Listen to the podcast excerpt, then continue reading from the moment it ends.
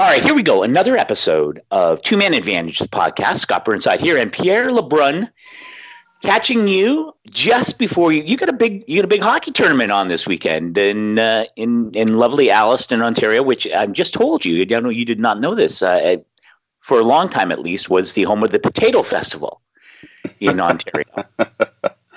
You, you you scare me sometimes. I'm not gonna lie. Uh, I, I did not know that. And by the way, every weekend is her tournament weekend pretty much in my household these days. With between my three kids uh, it uh, it never ends but it's all good. I'll i'll miss it in about 10 years when it ends that's for sure.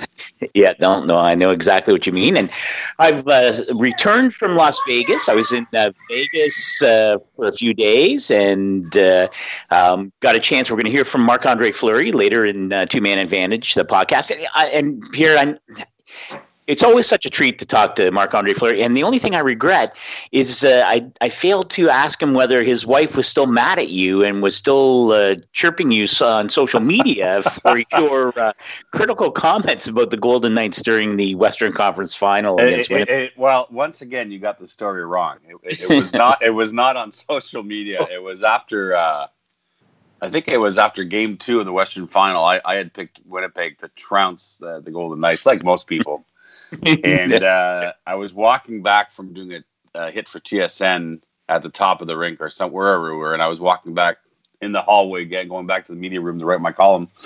And uh, very politely, she introduced herself. Uh, she was standing there with Alan Walsh, uh, Marc Andre Fleury's agent.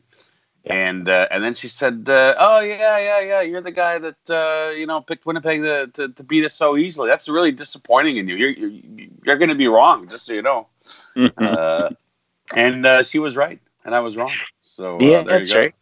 Uh, that's good. No, but it's it's always good, and it's interesting, of course. That you know, Vegas is. Uh, I was there for the first return match, the first uh, time that the Washington Capitals returned to Vegas since uh, clinching the Stanley Cup in uh, in Game Five, uh, and uh, it was terrific. I got a chance to sit down with Nicklas Backstrom uh, and, and, and John Carlson separately, and but it was interesting talking to Nicklas Backstrom about his, you know, just the change, you know, how life changes after years of disappointment for the Capitals, and and um, you know that they a different mindset, I think, for the Capitals now. They've you know gone through some ups and downs as well, and now Tom Wilson was there for the the violent encounter between Ryan Reaves and Tom Wilson.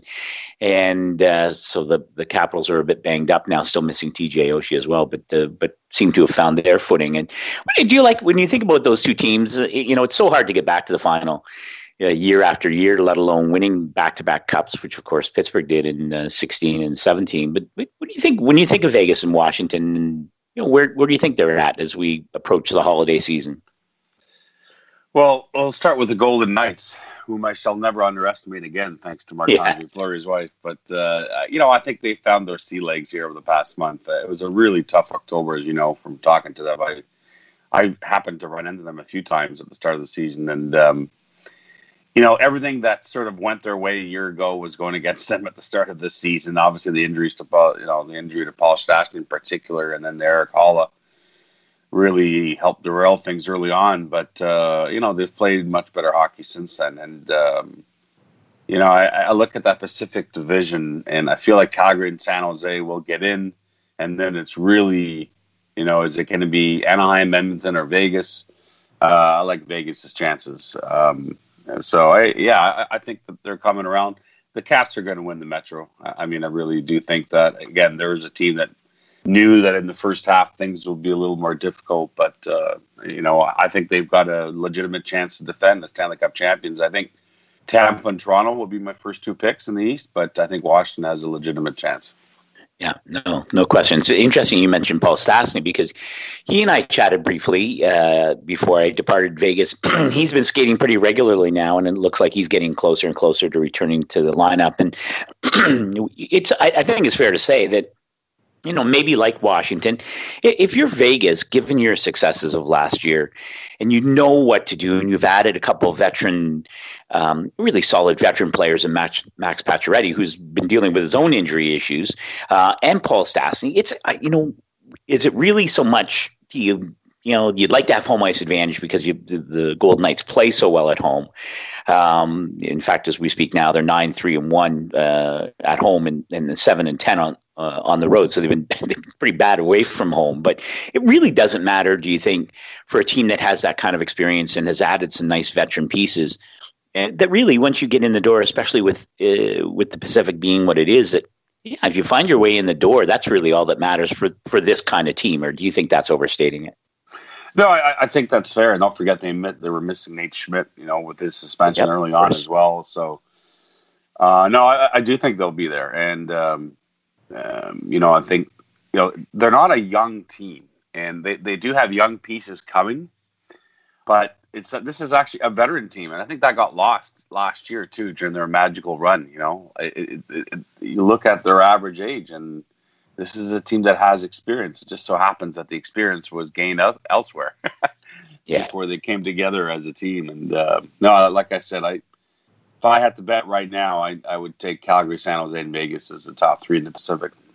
Yeah. What did you What did you make of the Ryan Reaves hit on on Tom Wilson? And it was you know, it was it was a severe penalty on on the ice, the match penalty. Ryan Reaves dismissed from the game. Uh, Vegas managing to kill off a five minute power play, which really sort of turned the tide in that in that game. A game ultimately won by Vegas, and you know Tom Wilson did not play in the Capitals' next game, uh, even though they did come up with a win. Uh, and uh, his helmet flew off. He hit his eye, head on the ice, and the, the I know that um, uh, the reports seemed to indicate uh, concussion or concussion related issues and uh, you know difficult to you know it, it's for me it's it to spark the ugly side of social media, which doesn't take much these days. But you know, a lot of people really, you know, seemingly pleased to see Tom Wilson hurt, and uh, I guess it just left me a little, a little cold. But I wonder what you made of the the hit and and maybe some of the commentary after. Yeah, I had no time for that kind of commentary. But uh, first of all, you, you, knew that something was going to happen because, of course, they didn't face each other the first time these two teams played this year with Tom Wilson suspended. And, and this, as everyone knows, dates back to Tom Wilson's hit in game one in the Stanley Cup final on Jonathan Marchessault. No one wants to say it, but let's just be honest. Sure. let's, let's not skirt around the issue, which went, by the way, without a suspension. And at the time, I was in disagreement of that. I thought Tom Wilson should have got a game in the Cup final for that high hit on Marchessault. But it's also a hit that I think people in the Vegas organization would admit that changed the complexion of the Cup final. I mean, that's the one game Vegas won, but I don't know. It, it just changed the the way the rest of that series played out. So, um, no doubt in my mind, Ryan Reaves was uh, going to look for his pound of flesh from Tom Wilson in this game, and he never, never want to see anyone get hurt. However, having said that, uh, I, I, didn't think it was a suspendable offense. I mean, I'm glad he got the game in game. Um, I thought that was justified, but beyond that, I, I, I didn't see a supplemental discipline myself. Yeah, no, I agree, agree entirely, and uh, um, you know it'll be interesting to see because Wilson, you know, what's some so interesting, right? I mean, you know, when you think about the the suspension, and um, you know, I think it was must have been very disappointing for the league to have the the arbitrator reduce the uh, the the length of the initial suspension. But uh, when Tom Wilson came back, and again with Evgeny Kuznetsov hurt, TJ Oshie hurt, you know, Tom Wilson really answered the bell offensively. He was uh, absolutely on fire as soon as he got back on the ice, and so. I think you understand, you know, whatever you think of the way he plays the game and some of the things that he has done, uh, you understand why Brian MacLellan, the GM in Washington, uh, you know, came to, um, you know, the, the long term and the big dollar for Tom Wilson uh, in the off season because he's a huge he's a huge part of that team. He's he's an, he's a very unique player and he he is an extremely important component to that team. And I would argue now I was with you. I thought he should have been suspended, frankly, in the first round uh, for hit against Columbus. Um, and I want to say Wennberg, I think, because uh, my memory is a bit foggy these days. Yeah, but, yeah, the, the, the high uh, hit in the corner there. Yeah. Exactly. Yes, and but I don't. I think it's fair to say they don't win the Stanley Cup without Tom Wilson, right? Because he no kills question. penalties, and he's you know that's the kind of player he is. So it'll be interesting to see how they uh, but but it's funny. Uh, we we had Brian MacLellan on our podcast a couple weeks ago, and we met, we talked about Thomas yeah. and and um, you know, part of what Brian MacLellan very honestly shared with us is that he wasn't exactly sure anymore about some of the criteria with player safety. You know, he, they're, they're trying to get Tom Wilson to play within the lines, but they're confused themselves as an organization as to the do's and don'ts. And I, I, I guess this incident with Ryan Reaves would probably exacerbate that. I'm sure for them. Yeah, no question, and it, it is hard. It's yeah, you, you know, the, and he he talked about it, but the hit on TJ Oshie, very similar to an earlier hit on um, Pettersson from Vancouver that cost Mike Matheson in terms of a suspension, but no suspension on the hit on Oshie and, and, and so on. So there is, uh, and of course, you know, we, you know, I thought it was a bit disingenuous of Gerard Gallant to say that, that, there was nothing wrong with the hit or it was a hockey hit or whatever. But uh, after the Ryan Reaves hit on Wilson, but I'm with you. I thought the call on the ice was exactly what was needed. I didn't think it warranted supplemental discipline. But you know, Todd Reirden, the head coach in Washington, feels he's like saying, you know, Reaves was targeting Wilson all night, and you know what, you know what, where is the line? And I guess that's the that's a great challenge for George Parros and his group in in player well, safety. and it leads to this to this much bigger discussion uh, that I've had with some managers uh, over the past few months. But where is the game headed? Because of course that was what happened the other night while you were there between Reaves and Wilson was a run of the mill incident 10, 15 years ago in the NHL. Yeah. But but you can tell now every time something happens that the the the sort of social compass of both people within the game and people watching the game it keeps evolving. And and you know it's again i i've sort of wanted to write this piece this year scott but i haven't got my hands around it. But even the notion i had this vehement argument with the gm during the board of governors meeting uh, while we were having a couple of diet cokes one night um, about my my assertion that and i'm not I'm not making a positive or negative comment. I'm saying it is what it is. How so much fewer hits there are in, in, a normal NHL game today compared to before, and obviously that that game wasn't a good example. But generally speaking, I mean the the Maple Leafs recently, a couple weeks ago, had a game in which neither team had a got called for a penalty in back to back games. Think about that. In fact, one of them one of them was the, the Flyers game, which cost well, not which cost, but which was Ron Hextall's last game as GM. They lost six nothing. But right, exactly. I, I, I, so the game is evolving where you know you got way fewer pluggers in the lineup. I mean, your fourth liners skate like your first liners in some cases, and I just think there's there's less physical contact than there used to be. I don't care what they're registering as hits, quote unquote, in the stat sheet. I don't believe any of that. I'm right. I'm telling you what I'm seeing with my eyes. Uh, the guy cutting across the middle isn't getting his head taken off like 10 years ago. Um, a lot more stick checking, and, and and it's fine. It's it's where you know the kind of players that are making up rosters now are more way more focused on speed and skill. Um, now, come playoff time, I think in the first round, especially, that changes suddenly. Yeah, you, no, get some. Uh, you, you know, the, the, contact goes through the roof, and it's a pretty compelling theater. But I guess what I'm saying, Scott, within all of this, you know, not just the Reaves, Wilson, and everything else, I, I, I just wonder again how the league and its caretakers are going to sort of, you know, wrap their hands around this, or is it just evolving on its own and no one has to interfere? Well, and I guess, well, I agree with you. And I think as a result of that, do we now look so much more closely at you know those kinds of hits like the Ryan Reaves, Tom Wilson hit, and and again the part of the the brunt of that injury is as a result of you know the, the initial contact. Tom Wilson's helmet comes off, and then he hits his head on the ice. So, mm-hmm. um, you know, pretty it was definitely scary. and you know, do we do we examine those kinds of hits much more closely now because they are they happen so uh, less frequently than 10 years ago or whatever. And it, uh, do we you know is there an undue then attention on player safety to okay well now what? Like how how are we going to deal with those hits? And um, you know maybe that's a function of you know because there aren't as many of them anymore that that each one then comes under a brighter spotlight in, in terms of how you know how do we police it or do we need to police it at all? And i wonder you, like are you comfortable with it? Like you, it is what it is, like you said. But do you do you, you're not totally old school, right? You, I think you're a pretty forward thinking guy. So no, I, I, I think frankly that we need to get to a place uh, as a league. I say we. I mean, I have You know, I'm on the outside. I'm on invested. the outside looking in, but uh, yeah, we're invested um, in no, the game. I, though. I, I, think it has to get to a point somehow where there's just zero tolerance for head hits, one way or another. Yeah. You know, not to.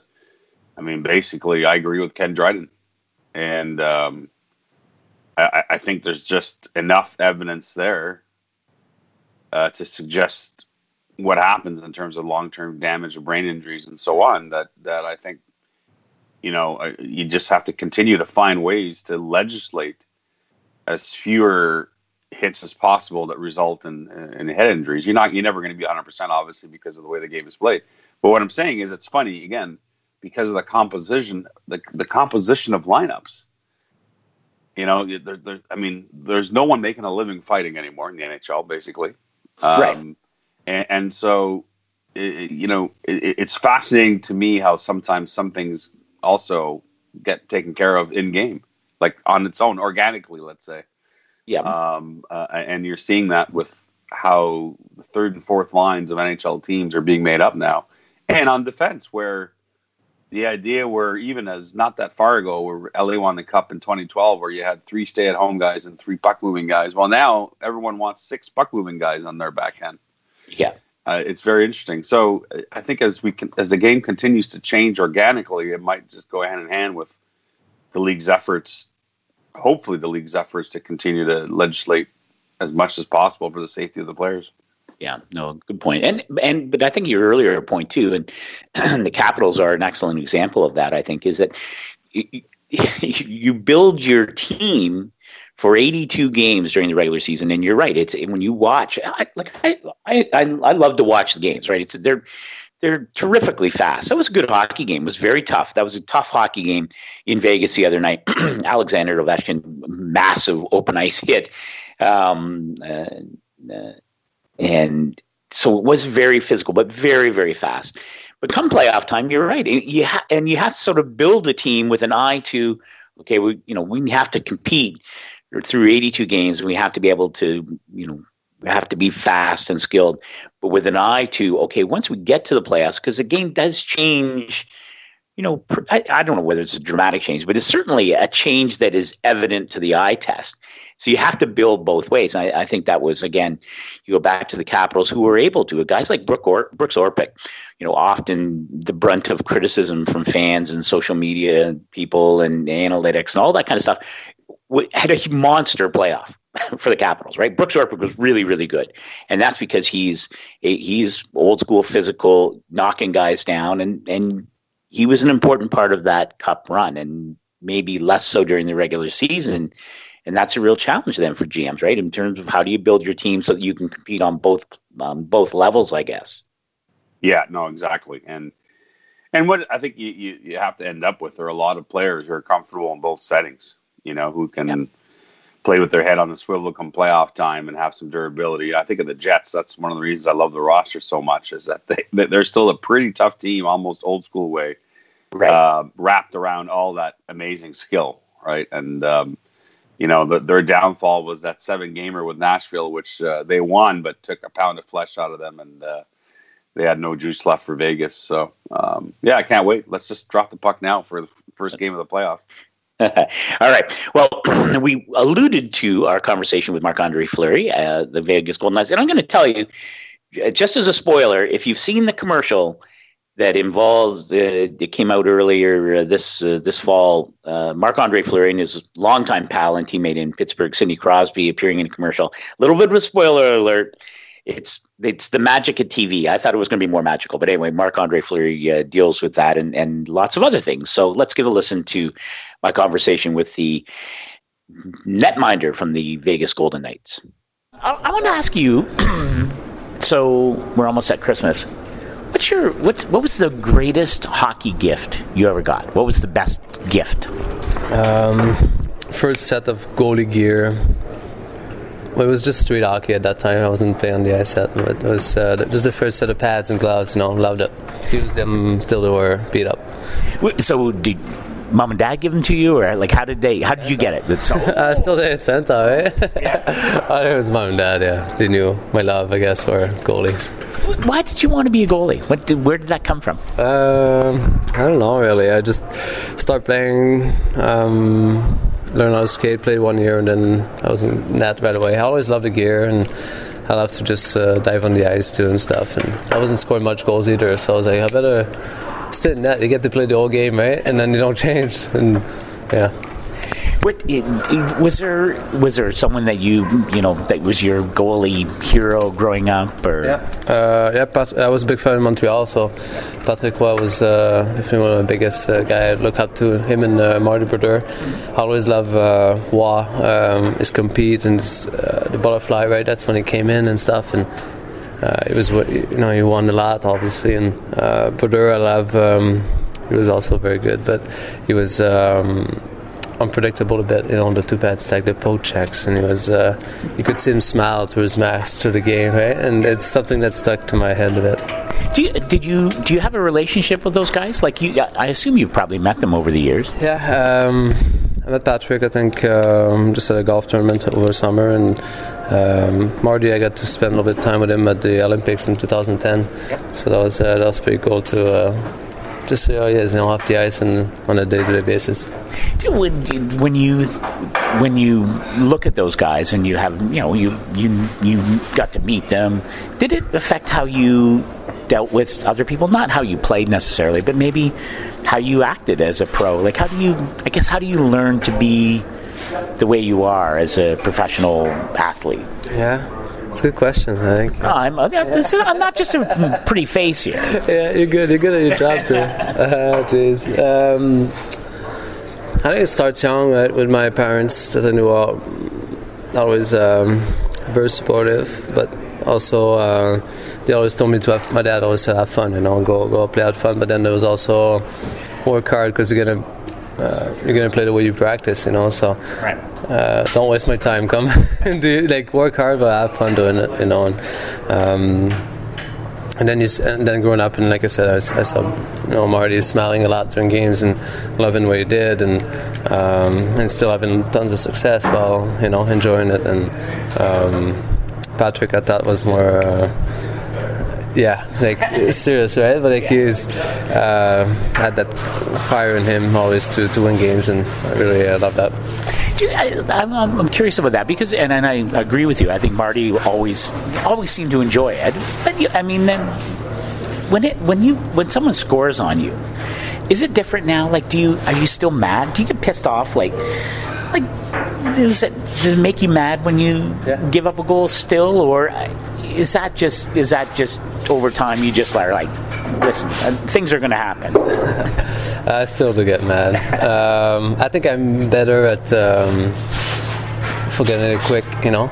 Maybe before i would think about it longer throughout the game and now i think i'm better at just um, i get mad maybe i smash something say a few bad words and then take a deep breath and on and back at it you know i think i'm better at this way but definitely though it's still very um, I don't know. It's, that's what I do, right? I have, I have, pride and I want to do well, and when the puck goes by, then I'm not happy. All right, so I tell you, one of my, I mean, I love that commercial with you and Sid, We have like the Sid mask on. Like, where does that come from? Do they, like, does someone send you a script or say, hey, we want to shoot this commercial, this is what it's going to be like? Uh, like, how does that happen?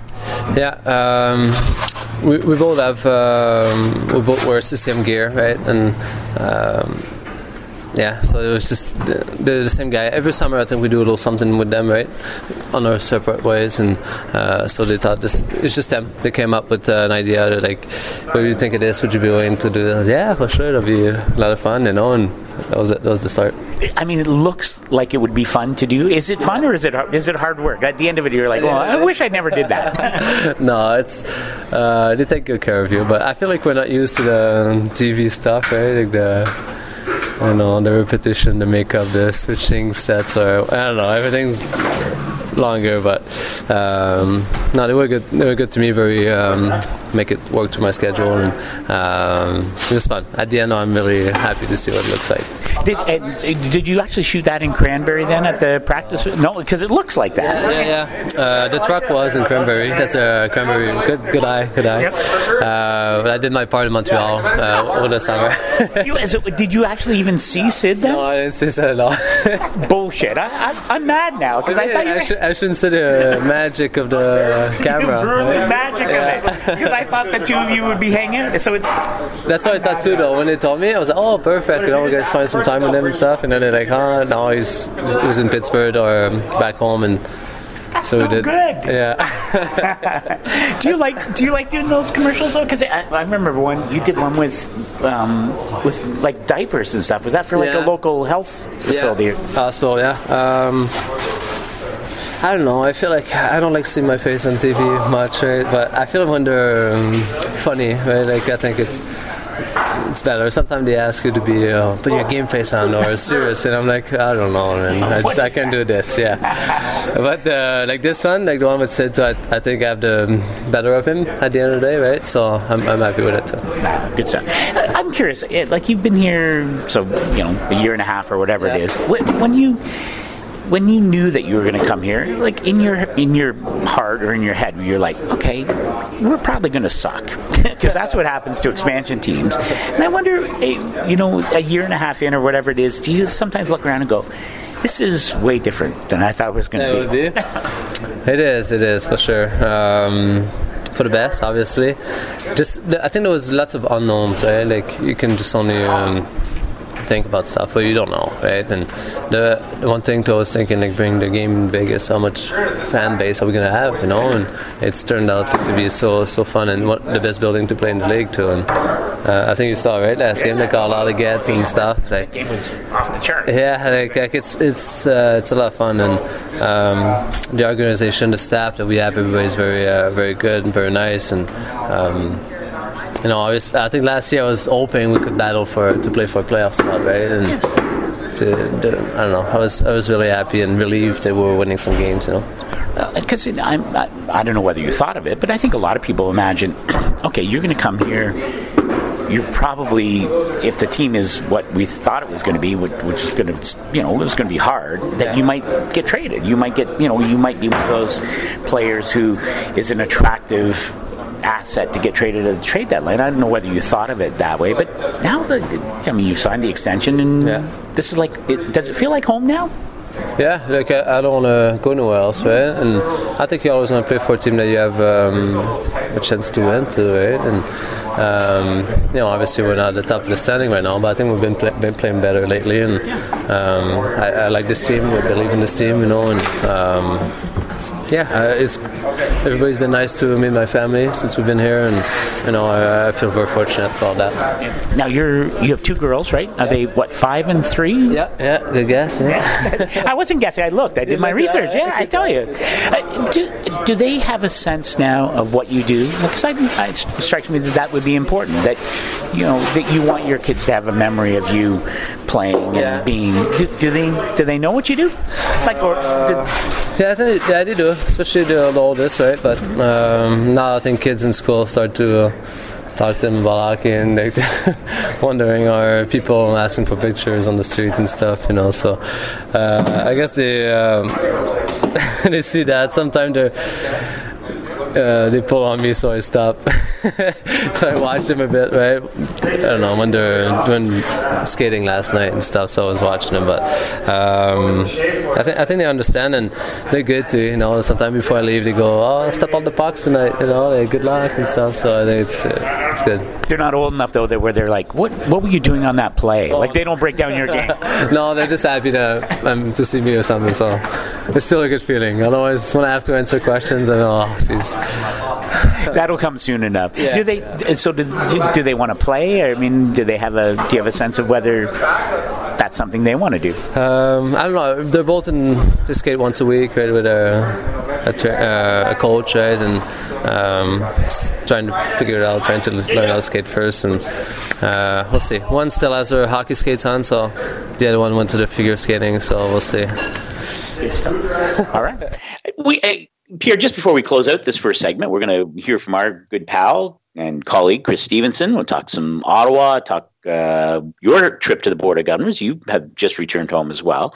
Um, but before we uh, close out this first segment, uh, would you think uh, is there any is there is there any doubt in your mind? Like is Marc Andre Fleury, definite Hall of Famer, right? This is, like his numbers are, are are off the charts. The championships, Hall of Famer for sure.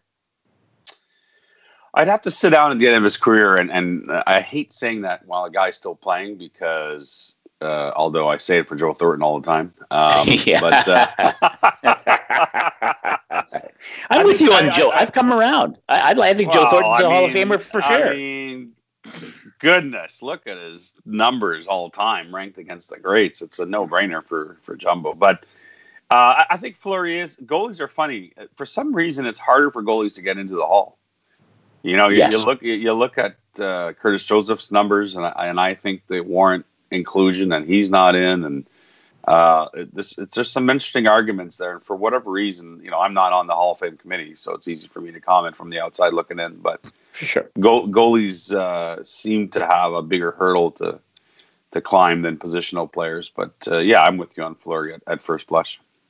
It's a, you know it's it's such a funny uh, and we talked about it, uh, he and I. But when you when you knew that he was going to end up in Vegas, I think a lot of us thought it was just going to be a stopgap position, or could be, right? I mean, we anticipated that team was going to be like every expansion team anywhere all time and that they were going to struggle and that he might be an asset that George McPhee would turn into other picks or young prospects, and that he would be an attractive addition to another team. And and uh, all of a sudden, it's it's he, it's his home now, and he is such an integral part of the team. And you know, we use the cliche, the face of a franchise, all those kinds of things. But he really is. I would say, you know, Deryk Engelland's been very important there. Nate Schmidt, you mentioned, his personality is just so infectious. But Marc Andre Fleury is is is the man in Vegas, and it's it's interesting how quickly that's become his new hockey home. And I think that's a you know it's a testament to him, and it's a testament to that organization and and their con- connection right away with that community. It's been it was fun to be back there, that's for sure, to see that game. Well, and by the way, since I was just at the Board of Governors this week and uh, where the league confirmed again that Seattle will enjoy the same benefits uh, and uh, of the of the rules of the expansion draft that uh, Vegas was able to leverage. Um, this came up in a conversation I had with someone, and uh, over a uh, diet coke, or well, no, this one was during work hours, and well, I, I, I, I, can share with who, and and but it, it, was more of a general conversation. I, I spoke with uh, Deputy Commissioner Bill Daly about how he felt all the transactions ended up going in terms of how Vegas played the expansion draft process, right? Not just who they took, but uh, all the uh, um, all the side trades around it, which the league paid close attention to. And Bill Daly said he was pleased that you know it all passed the smell test, which was the point, right? Yeah. And um, so now they got to hope that the same thing happens with Seattle. Now, we didn't talk about this specifically, but I assume that he would have pointed this out had he thought that it didn't smell, it didn't pass the smell test. Fleury's, and this continues to not get as much attention, I think, as you know it should. But I reported this on the night of the expansion draft, which is a terrible night to report anything because there's so much going on and excitement, and people are, are writing a million different stories. But the Marc Andre Fleury was essentially traded to Vegas on Mar- on uh, at the trade deadline back on March 1st that season. Okay, right. Yep. And what happened is uh, Vegas and so George McPhee and Jim Rutherford in Pittsburgh had an agreement that Vegas would uh, would take Fleury in the expansion draft a number of months later. In exchange, Pittsburgh would also send, I think it was a second round pick to Vegas in exchange for doing that. Uh, right. Now, now what happened is the league was. My understanding is the league was aware of this agreement way back on. I don't know if the deadline was on March 1st or February 28th that year, but whatever the day the deadline was, because remember right. that was the day where where Vegas for the first time was allowed to start to make deals. Exactly. And yeah. And and now now here's where because I've kept digging on this o- over the course of time. This deal was not um, processed through it was not officially registered as a trade that day it was not processed through central registry this was an agreement a gentleman's agreement between george mcphee and Jim Rutherford, and the league was okay with it. And the reason I bring it up is that, I mean, I've I've not heard from another team that complained about this, right? But you, you know, you've agreed to deal the guy before you go in a playoff run where he helps you win a cup. I'm just saying. I mean, it's it's it's an interesting thing, and uh, and it led to some confusion because after the, the, the Penguins won their second cup and Fleury would be on his way to Vegas, we it still wasn't official. It wasn't made official until the night of the expansion draft in, in late in mid to late June. Right. Bef- before that played out, there were teams, notably Philadelphia and Calgary, that right. were making inquiries about Marc Andre Fleury. Right. And and you know Jim Rutherford I guess, had to sort of dance around it and say, well, he's not available. And and and eventually we found out why. But um, listen, the Vegas and Pittsburgh did nothing wrong. I mean, they were above board. They they let the league know. But it is fascinating to me that you know you essentially traded a guy at the trade deadline to Vegas, but before he's gone, uh, help us win a cup. it's it's, it's well, pretty fascinating to me. Well, and, and what would have happened then, because it was a gentleman's agreement, and, and if you knew George McPhee and you knew Jim Rutherford, you knew that both sides would absolutely honor it. But you know, we've seen deals. You know, a lot guys have gentlemen's agreements on. Well, what about this, or maybe we could do that, or I would sign you, or like even and maybe we'll talk about this in the second segment when we when Chris Stevenson joins us. But this whole notion that Kyle Dubas has agreed not to trade William Nylander, if that's the case, and what that what does that actually mean? Because uh, these kinds of conversations happen, and sometimes they change. Like, what if Jim Rutherford, you know, gets a, a through the roof offer for Marc Andre Fleury?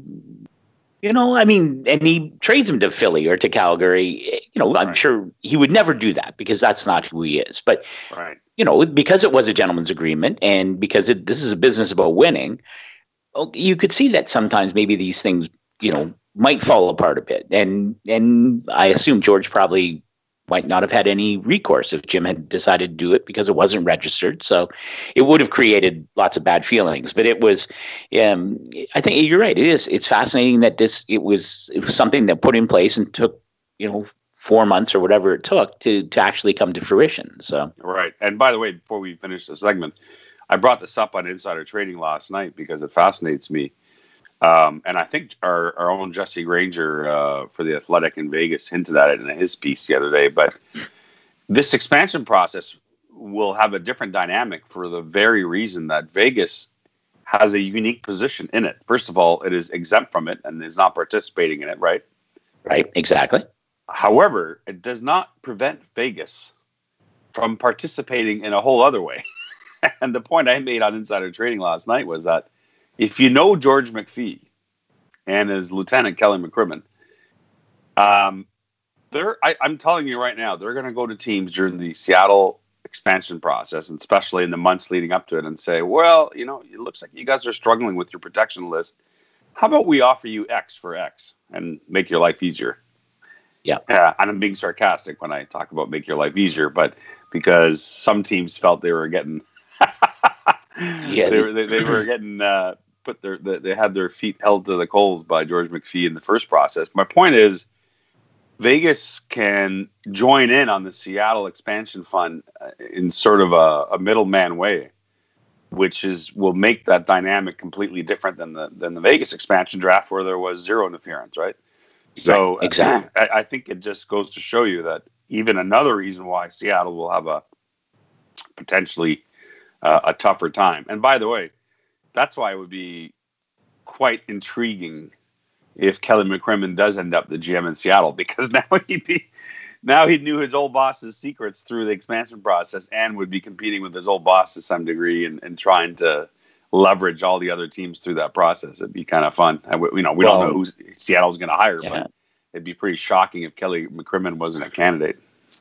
Well, for sure, and then joining them in the Pacific Division. I mean, how it, that's going to be pretty cool. So, all right, let's do this. Let's take a very brief break. We'll come back in a couple of minutes, as we always do, for the second segment of Two Man Advantage, the podcast, and we'll hear from Chris Stevenson. And I want to ask you some more about uh, Board of Governors and Seattle and where we go from here. And um, yeah, so don't go away. We'll be right back. All right, everybody, here we go. Second segment, Two Man Advantage, the podcast, as always. And, and what a treat to have Chris Stevenson, our longtime pal and colleague from Ottawa, joining us in the second segment. And this, I will warn you, when I asked Chris about coming on, Pierre, he said, I, I will likely be grumpy because he was covering a game um, the night before our taping. He was covering Ottawa, Montreal. So, Chris, how you feeling? Are you are you grumpy? Where's your grumpy scale today? Are you on one to ten? I think we're uh, relatively fortunate. I think I don't know on a scale of ten, I'm only going to put it at about uh, seven or eight. Wow. Okay, I feel pretty good then. So I don't have to I don't have to, to handle you with kid gloves too much then this morning. So, but that's good. We, we should probably start. Uh, we should probably start uh, with that game. I was working it in studio for for TSN, uh, CJ, and uh, kind of a. I don't. I don't know if it's a week we'll look back on in terms of how the rest of the season goes for the Habs and the Senators, but for Montreal to not only sweep the home and home, but also in rather convincing fashion. But now there's six points between them, right? It's uh, I mean, you know, I, I think we thought it'd be tougher sledding for the for the Sens, you know, given their massive rebuild and, and all the youth that they're carrying, but kind of a you know not exactly what the Senators would have hoped for this week. I would think going into that home and home. No, and you know, especially because of the way that that it unfolded for them. You know, if you look back at the beginning of the week, they went into the, uh, the Bell Center on Tuesday with a three game winning streak. And, you know, there was a little bit of, of, uh, you know, what I thought was to a certain extent some false bravado about the Senators having turned the corner defensively because they were coming off a couple of games where they did play a little bit better in terms of, of possession and, and, um, goals against because of course they've been the worst defensive team in the in the league by a couple of football fields anyway this year and all those and all those things kind of you know came back to haunt them on Tuesday night in in Montreal and again last night and and I know a lot of the focus is on um, on the defensive play um, you know, and the narrative, I'll backtrack just for a little bit. You know, like a lot of the narrative about the Senators this year as it's emerged is that, you know, and a lot of it fueled by the coach, is they're a young team. Uh, it's going to take some time for, you know, integrating the kids into the lineup. It was going to take a little while for those kids to learn how to compete in the National Hockey League, how to play defensively, um, you know, yada, yada, yada.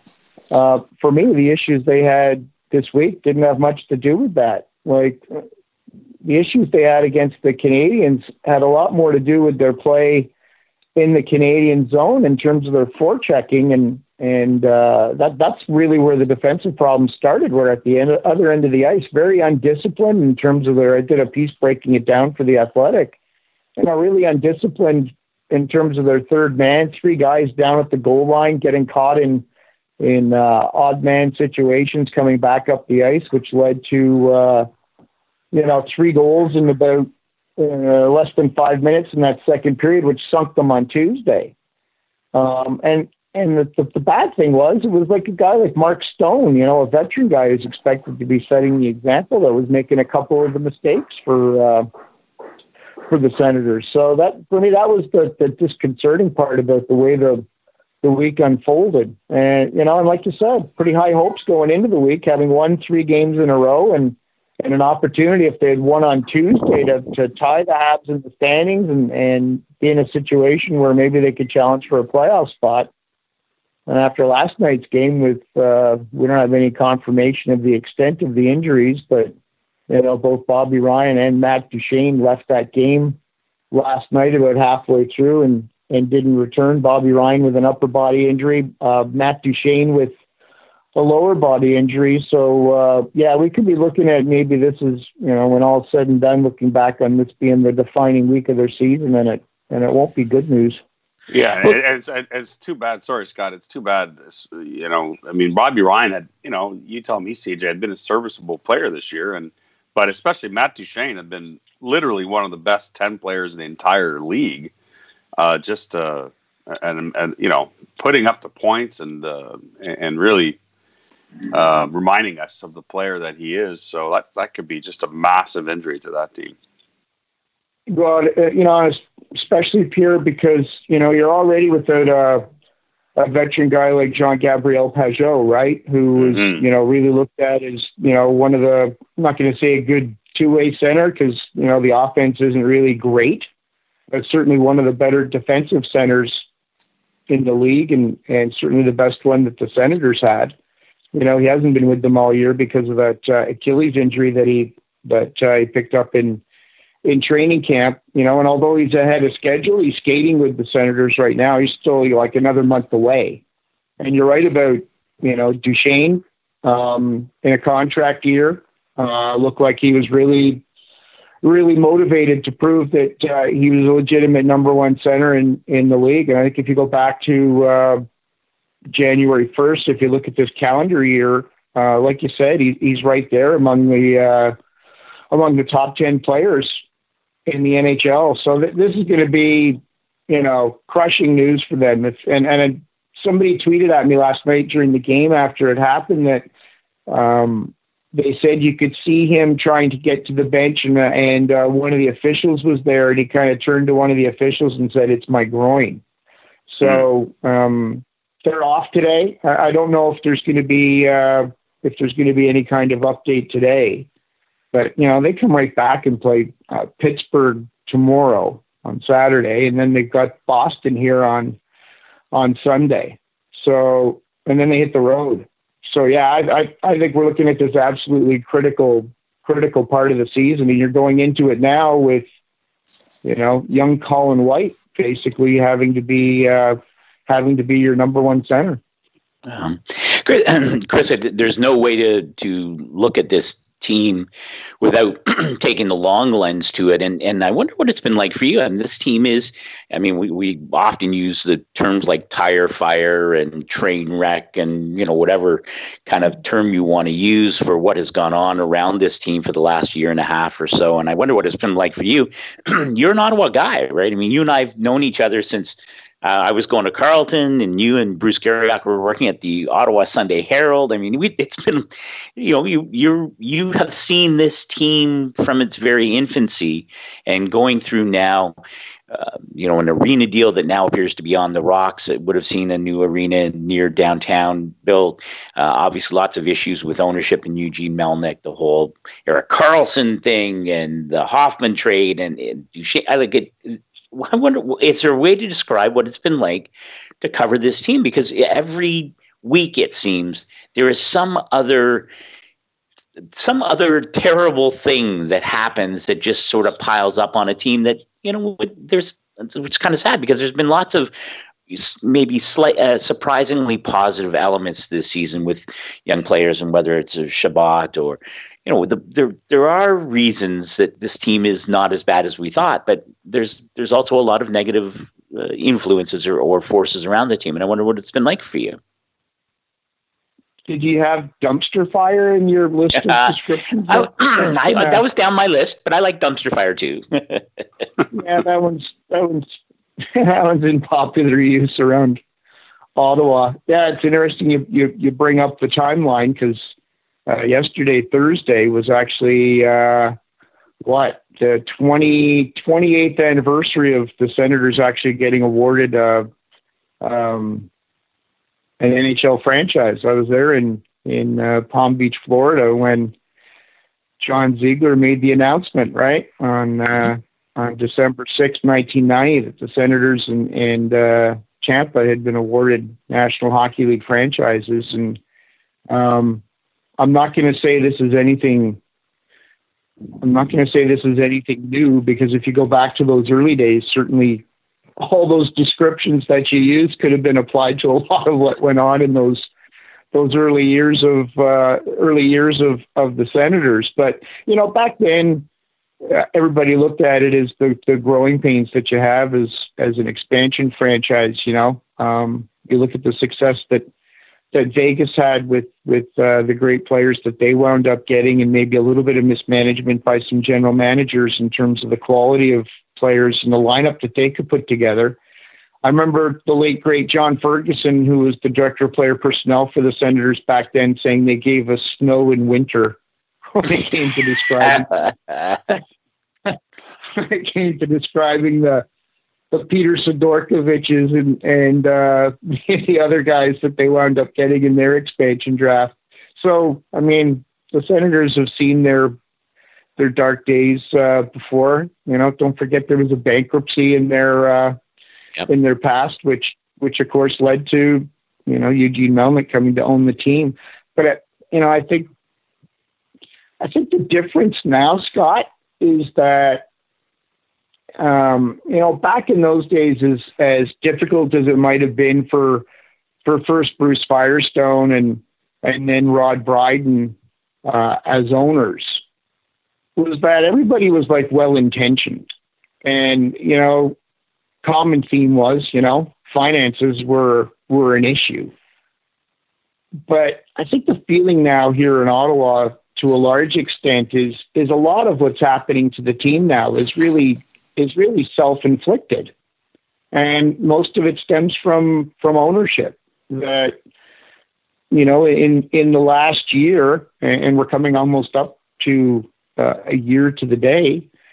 You know, Eugene Melnyk making those comments about attendance and and if it didn't improve then you know maybe I'll think about you know moving the team and and uh, you know the the the uh, comments about uh, if somebody's not coming to your grocery store, but there's a grocery store around the corner that's having success, you have to look at at why and all that kind of stuff. I mean, that's that's really the the uh, the tipping point. I think you know a lot of people had been been uh, upset with his ownership, but that was the real tipping point last year. You know, that's that spawned the hashtag Melnyk out movement, um, and now Erik, you know, Erik, you can you can make an argument that they're better off not having Erik Karlsson. Maybe at this point, um, paying one guy eleven or twelve million dollars when you had Stone and Duchene coming up, and and you're going through a rebuild, and whether he was the right guy to lead this team through a rebuild at, at this point in his career, he can make all those arguments. But a lot of people here in in Ottawa chose to view it just as Eugene Melnyk not having the money to sign the most talented player that the Senators have have ever had. Um, and I understand the, the, feelings of those those people. And certainly the uh, you know I think the backlash against ownership here in Ottawa right now is reflected in the attendance. Um, they've been averaging um, I think right around fourteen thousand this year, which when you think of the heyday of this franchise and that span from 97 to 2007 when they were sold out almost every night is is really appalling and and probably the, the biggest exclamation point on where this franchise stands right now. Yeah. Pierre, I mean you you have a great vantage point to this because you are Canadian, you understand the history of this franchise, and and like people people forget that the other Canadian franchises have gone through issues in the past too. Right? You know, I would back in the day I was in Calgary where they had blocked off the whole upper level of the Saddledome because they couldn't sell tickets, and you know, you sort of it's easy to forget. There's been some you know the been tough times in Vancouver and uh, obviously Edmonton in terms of not making the playoffs for, you know, um, years and years and all those kinds of issues. But is there, when you look at Ottawa, it strikes me that they, like as Chris alluded to, there's, there's some different. It just feels different with what's been going on there, and I wonder if you if you believe that, or or how do you see this? How do you see it playing out? How does how do you pull yourself out of something like this if you're the Ottawa Senators in that marketplace? Well, you need a downtown rink to begin with, and and you know, Chris can tell you all about that. But uh, I, I, think it's more paramount than ever that they figure that out, and it certainly doesn't look terribly hopeful right now with everything that's happened the last few weeks. But for people listening that have never been to a game in Ottawa, uh, you know, if you have been to a game uh, in Glendale, Arizona, it, it's it's a similar setup in, in terms of the drive out from where most people live. Uh, to yeah. get to a game, and, and it just makes it difficult to get a walk up crowd. And, and you know, to me, Ottawa's if not the most beautiful downtown in the entire country, one of. And, you know, people love being in that city from outside for work or tourists. And those people, when they look at their watch and it's six o'clock and say, oh, let's go to a Senators game, no chance. Right. You're, you're not going to a Senators game at six o'clock because it'll take you 45 minutes to get out there. And, and a downtown rink uh, at LeBreton Flats would be just an absolute franchise saver. And, you know, for a while it, it seemed like that was a distinct possibility. Although I think CJ, you wrote, you always wondered from the get go, you had your reservations about uh, whether all this would get pulled together.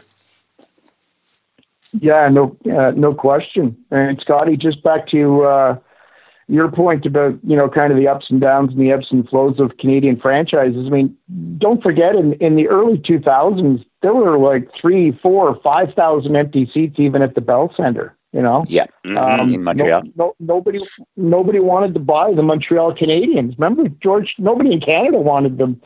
The Montreal exactly. Canadiens. I mean, George Gillett came in and almost in a similar scenario to uh, you know what uh, Melnyk situation here in Ottawa wound up getting both the franchise and and the uh, the building for a song. Um, if I remember right, Pierre, I mean I think I think George Gillett paid. It basically threw the most storied uh, National Hockey League franchise and, and one of the most successful in the history of pro sports.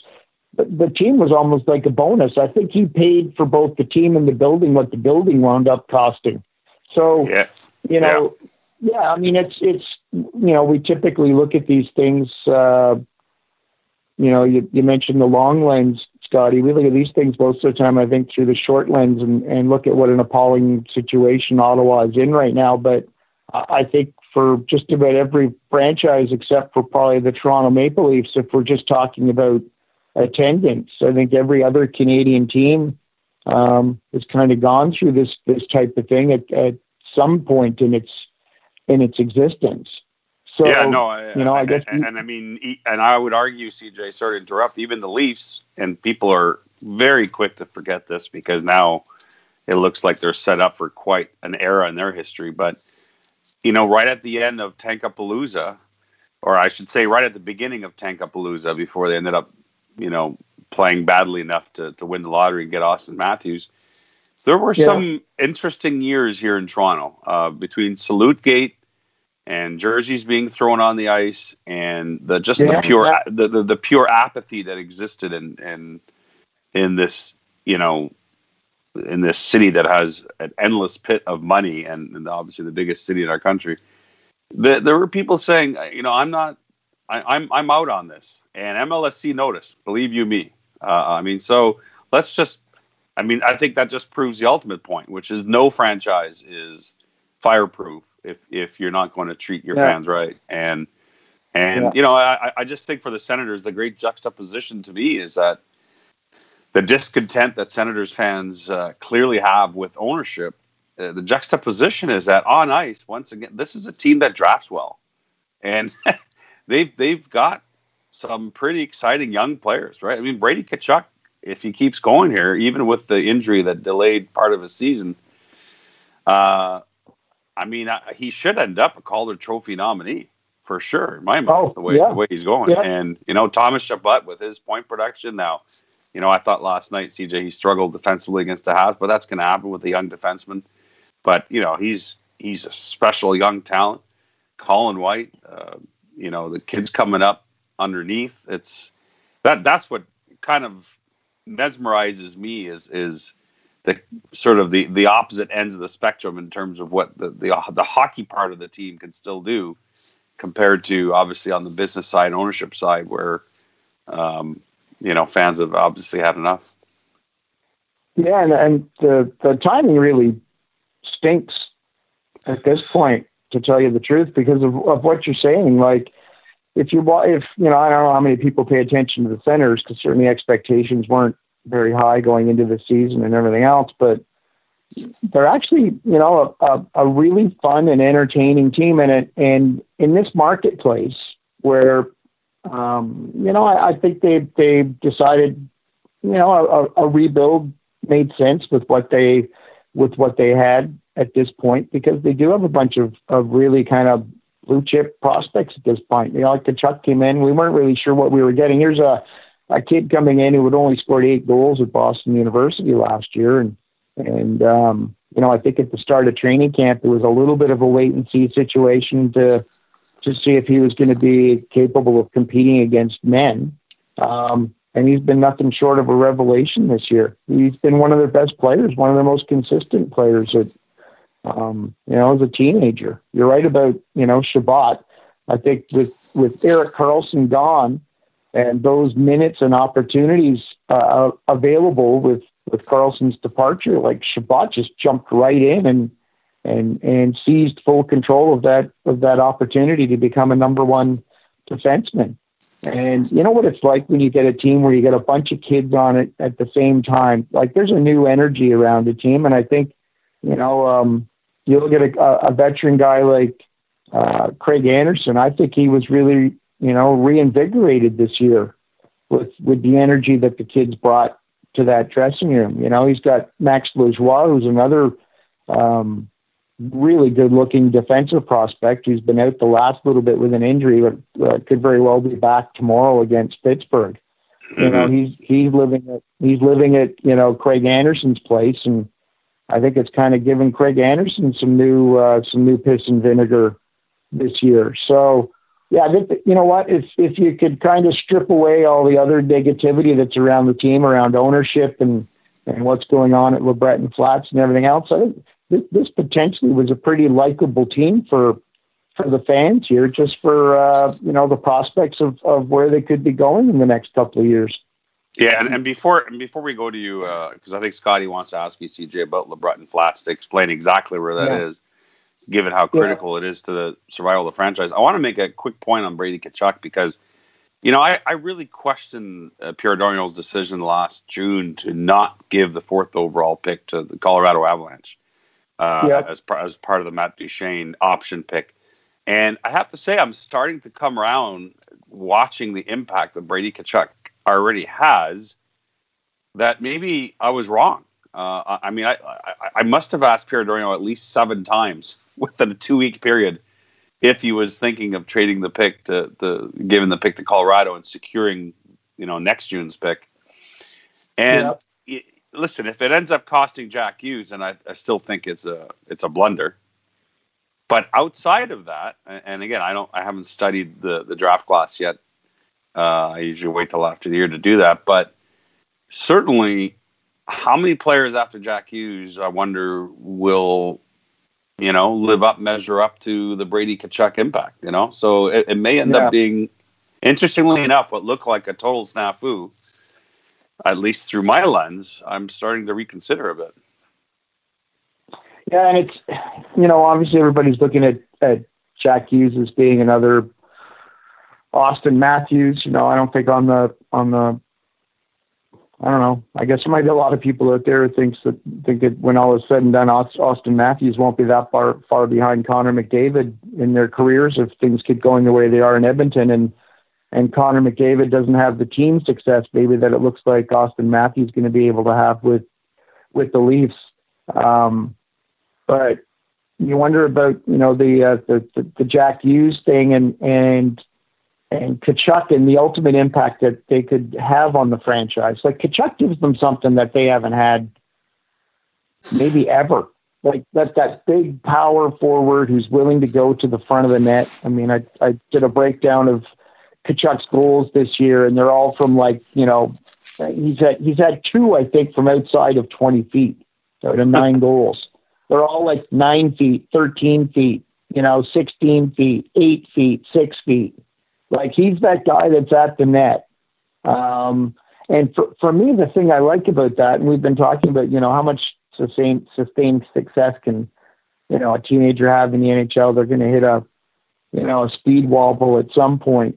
But by the, the nature of the goals that he scores, like I, I wonder if he is one of those guys that, that maybe is, is um, just because of his willingness to go to the net and battle in the blue paint.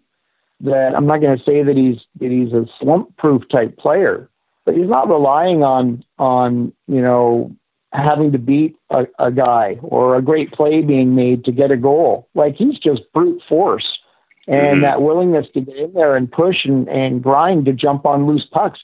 If if he's gonna keep having you know a line mate like a like a Mark Stone that's going to get the puck to him and get it to the front of the net. And he's been playing with Colin White as well, who who really has been great. I think over the last two or three weeks, Colin White's game is just like blossoming. Uh, he's just he skated beautifully last night and created yeah. a lot, you know, for yeah. for what was a pretty poor Senators team.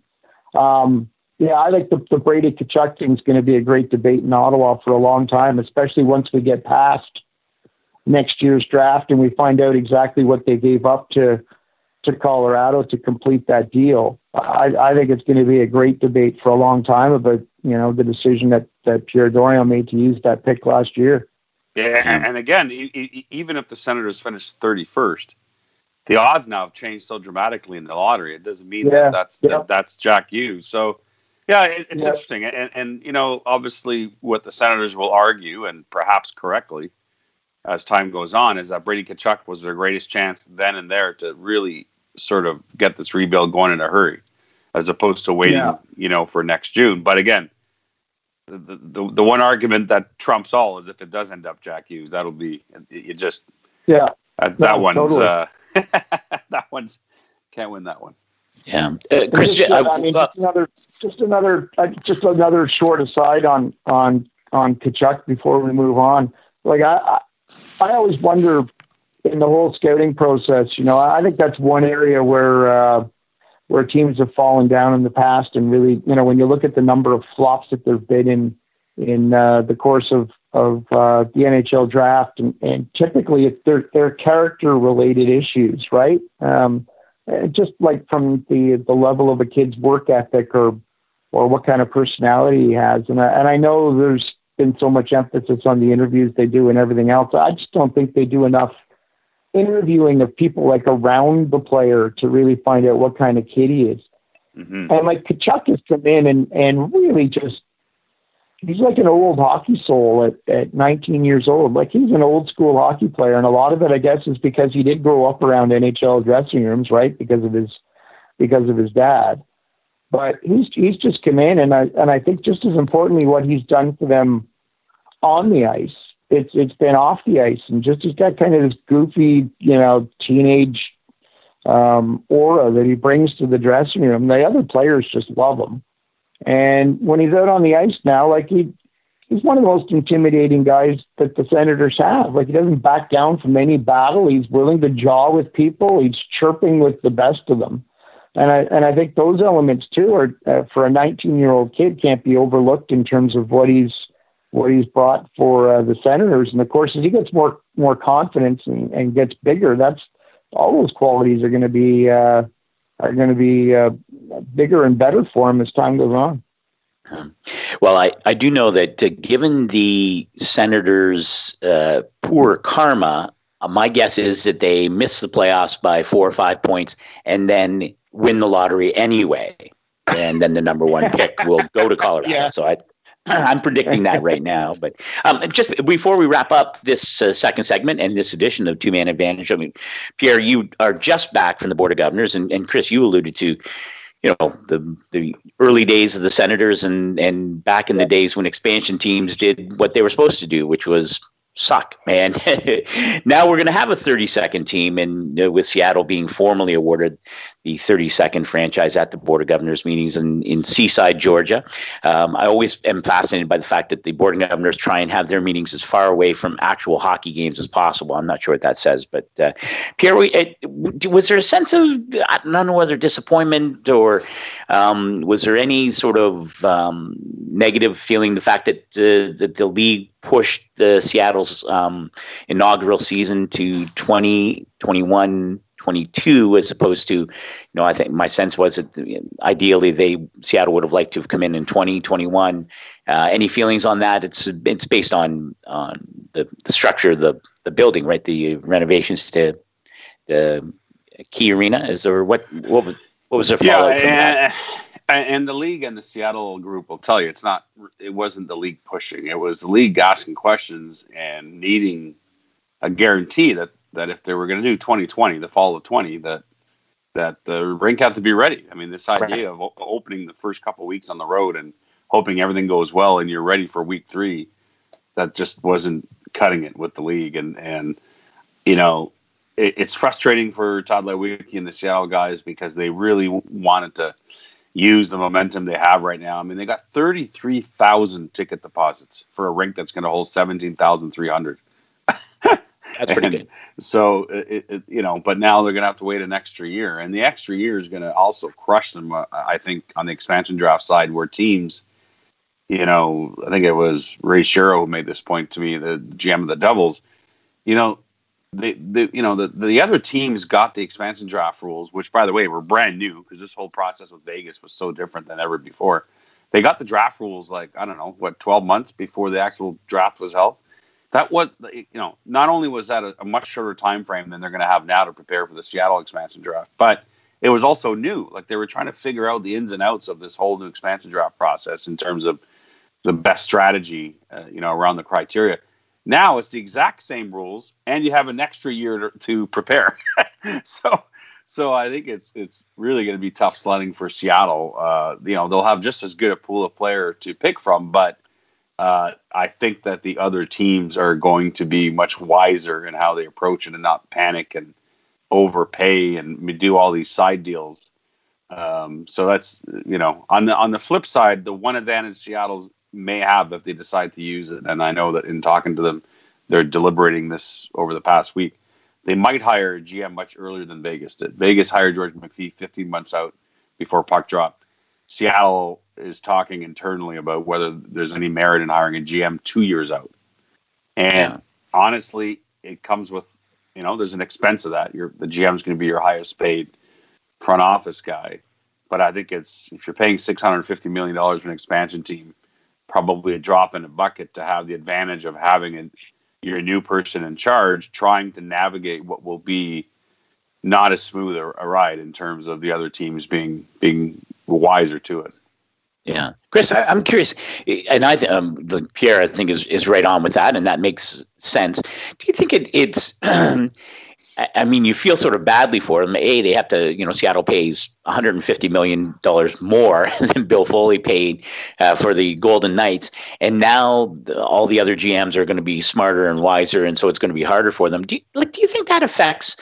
How they'll be received in the community and the expectations. You know, like uh, our, fans in Seattle are going to look at Vegas and go, well, th- this team, you know, had all this success. Obviously, going to a final was a complete anomaly, but still, even the fact that they were in the playoffs in their first year, you know, maybe maybe Seattle you know reverts to form and they're like an expansion team and they do suck do you think it hurts them um, based on what happened with vegas or do you think it's people are people will understand. People will get it, and and they'll they'll enjoy the traditional honeymoon period that expansion teams have and should have.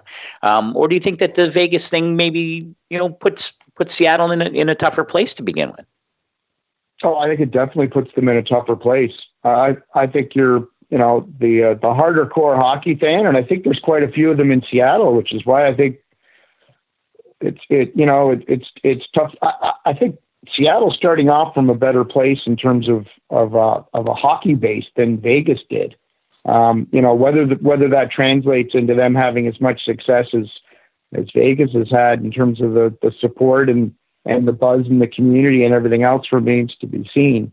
But I, I think it definitely hurts them because I think even among the casual fans who maybe uh, aren't huge hockey fans but are excited about the of, of about the uh, the fact that they're going to have another you know, mostly winter winter type sport in the in the area. Uh, I think those casual fans are going to be thinking uh, and and knowing the success that Vegas had right off of the bat, and are going to be like, oh, we're going to have a team that's maybe got a chance to go to the Stanley Cup final, and and for the reasons that you guys have talked about, you know, I think that's going to be a much a much tougher uh, a much tougher order for uh, for Seattle than it was for for Vegas.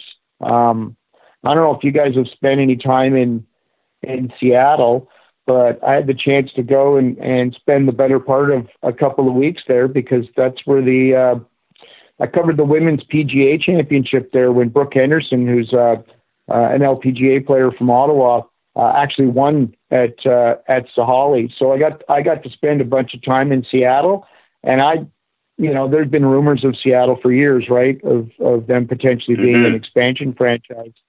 that that time that I was in Seattle, um, all I could do was when I would go out and walk around downtown and stuff was think about what a fantastic place um, this would be for NHL hockey. I mean, just the uh, you know the the uh, the trend the city's on right now. They've got a lot of people there in different industries who have come from across North America. So I think you got a lot of people who grew up in in places where uh, you know where where hockey was important. Um, I think you could say the same kind of thing about Vegas, right? Everybody talks about how uh, how it's got people from all over North America working there in in the gambling industry and everything else. So I, I think in terms of a, a grassroots and having and having people who know the game and and are fans of the game, I I think again they picked a they picked a market where there's going to be a pretty good base that wise.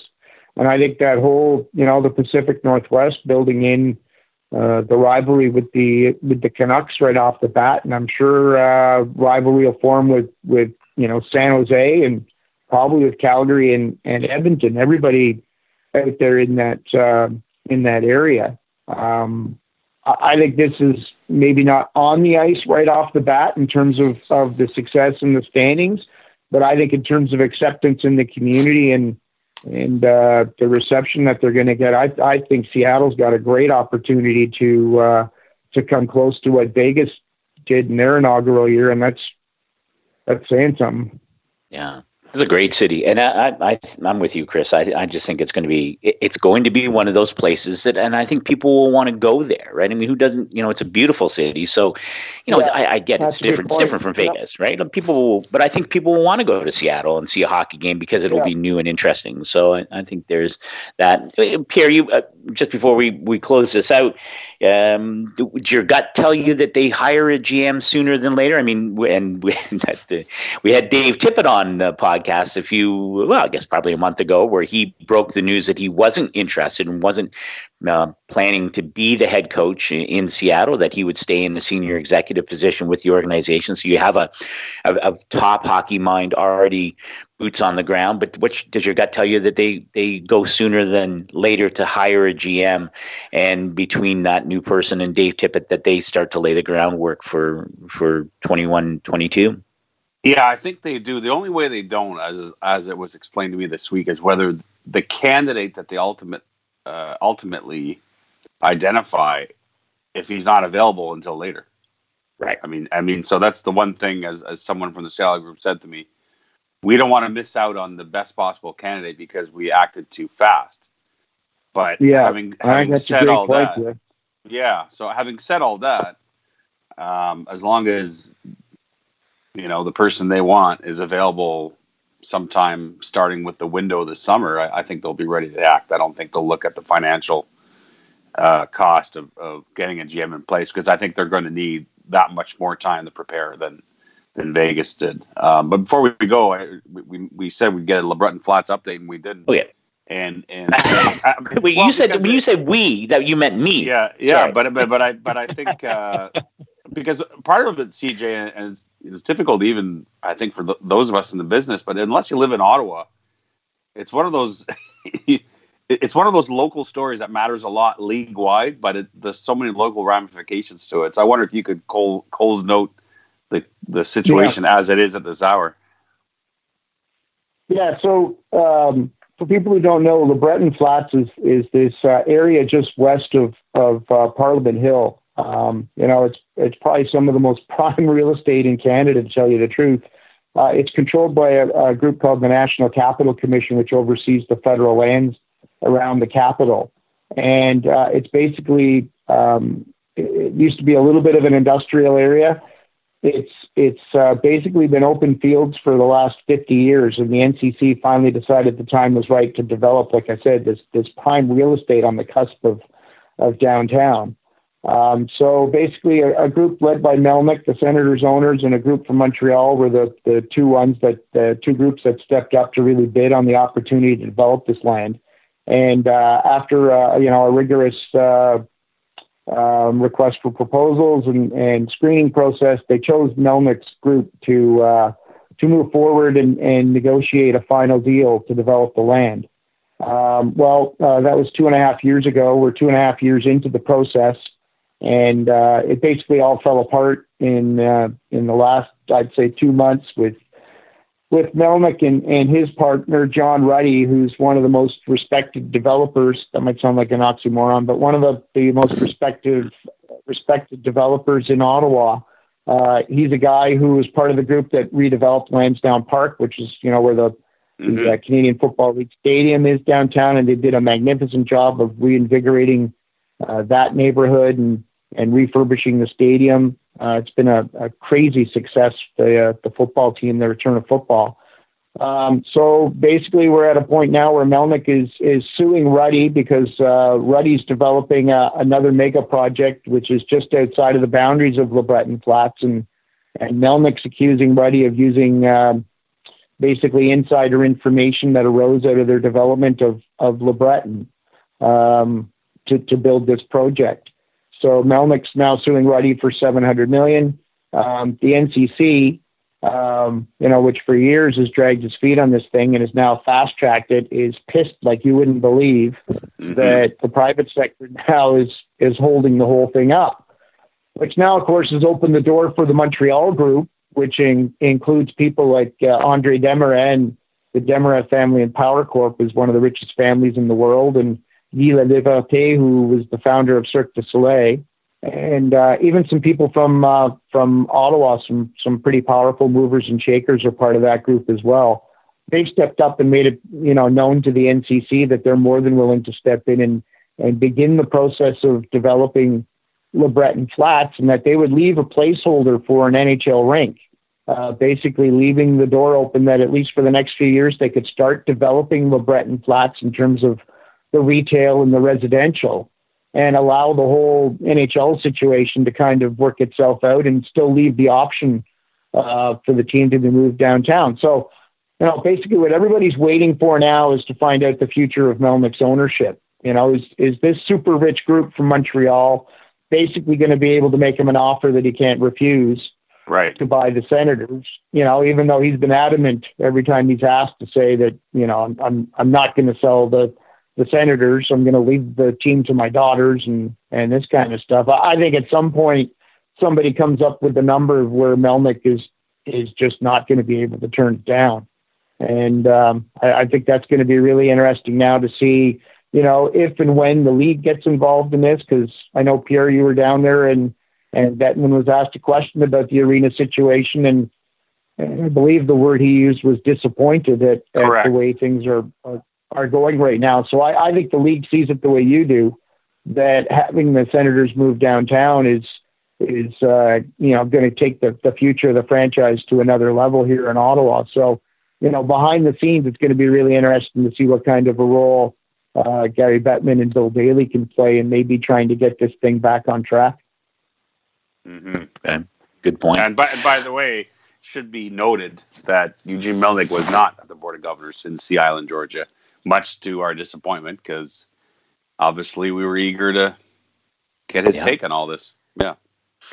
Well, and, the, yeah. and when you know the commissioner, uh, rarely is there a disparaging word said about any other any owner or any situation vis-a-vis franchises and, and things like that and so um, i think it's fair to say when he says he, he when it's disappointing uh, that's uh, times 10 or whatever behind closed doors uh, at the yeah. nhl offices so and, don't right. and just like another another quick aside before we we wrap up here i mean you know, don't forget the headaches that Eugene Melnyk has given Gary Bettman over the last year. Uh, and I, I go right back again to those comments at the outdoor game, right?